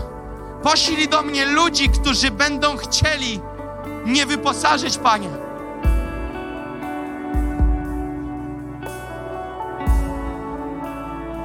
Halleluja. Halleluja. Halleluja. Halleluja. Więcej, więcej, więcej, więcej. Duchu Święty. Duchu Święty. Halleluja. Rozpalaj serce sługi, Panie. Rozpalaj serce sługi, Panie. Rozpalaj serce sługi, Panie. Rozpalaj serca sługi, Panie. Halleluja. Jest. Więcej. Więcej. Więcej. Jest. Możecie przechodzić między ludźmi śmiało, śmiało, rotujmy się. Halleluja. Halleluja. Jest. Halleluja. Halleluja. Halleluja. Serce sług. Serce sług. Serce sług.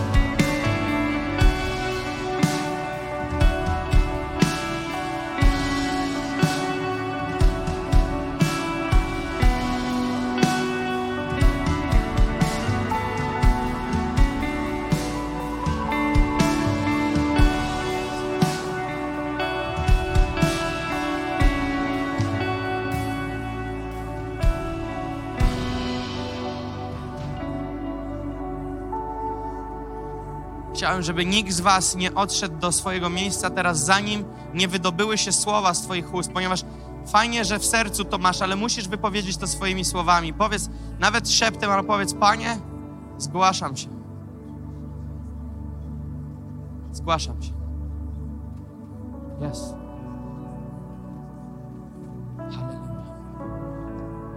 Prosiłbym, żeby jeszcze nikt nie odchodził nawet do tyłu. Bądźmy tutaj. Chcę powiedzieć coś bardzo ważnego. Chcę, żebyście ci, którzy jesteście tu z przodu, żebyście to usłyszeli. Ponieważ wierzymy, że Bóg jest Bogiem porządku. Nie jest Bogiem chaosu, zamieszania.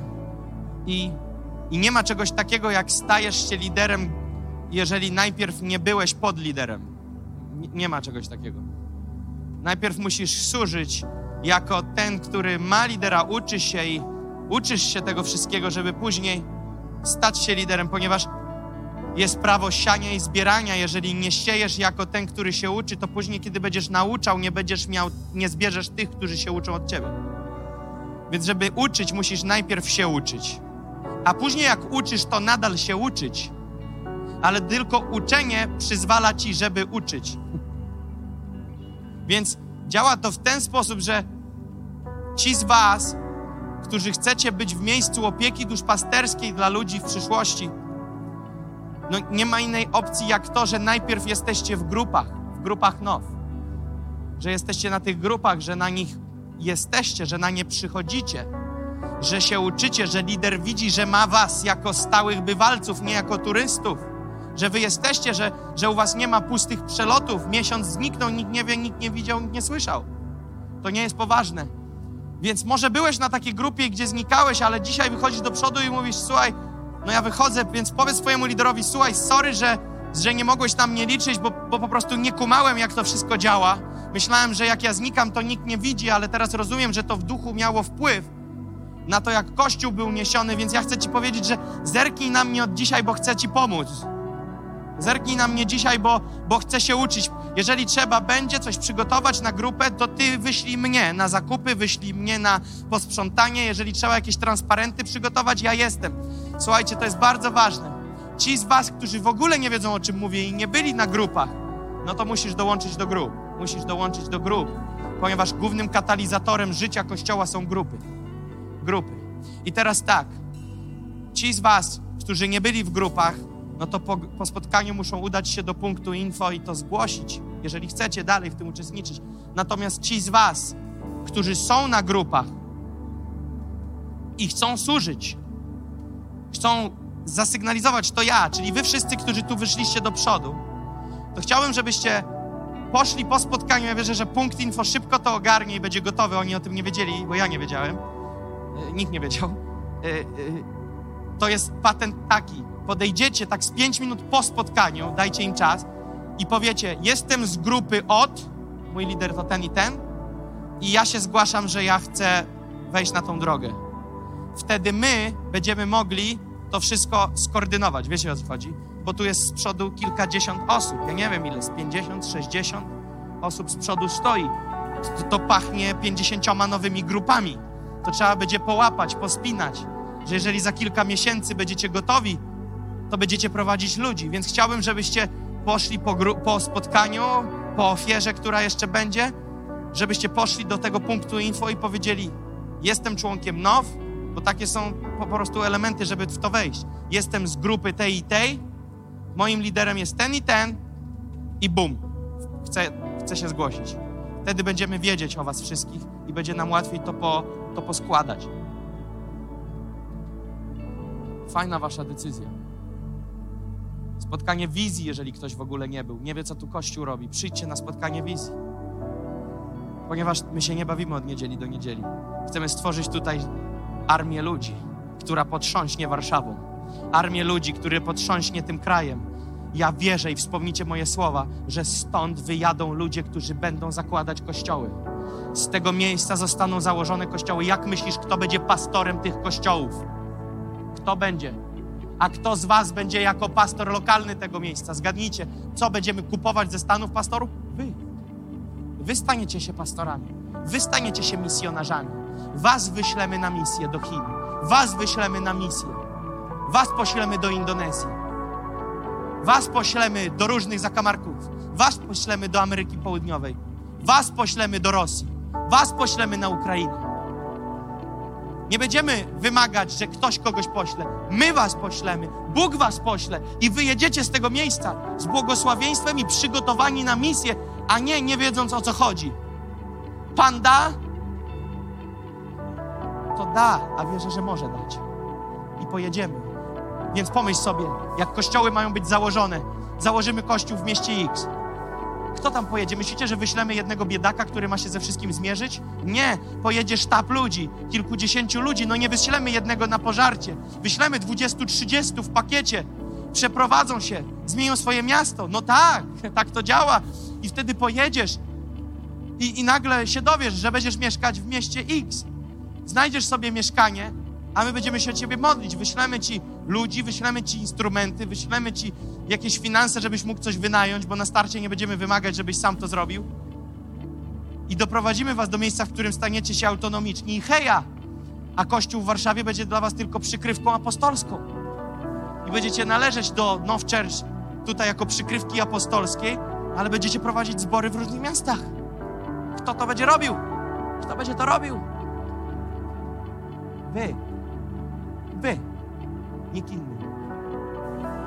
Panie, ja błogosławię te decyzje i modlę się, Panie, o pokój w sercach, ale i o gotowość na wyrzeczenia, aby te rzeczy się mogły wydarzyć, Panie. O to się, Panie, modlimy. O to zabiegamy, Panie, w imieniu Jezusa. Amen! Oddajmy Mu chwałę oklaskami, bo On jest tego godzien. I wróćmy na swoje miejsca. Halleluja.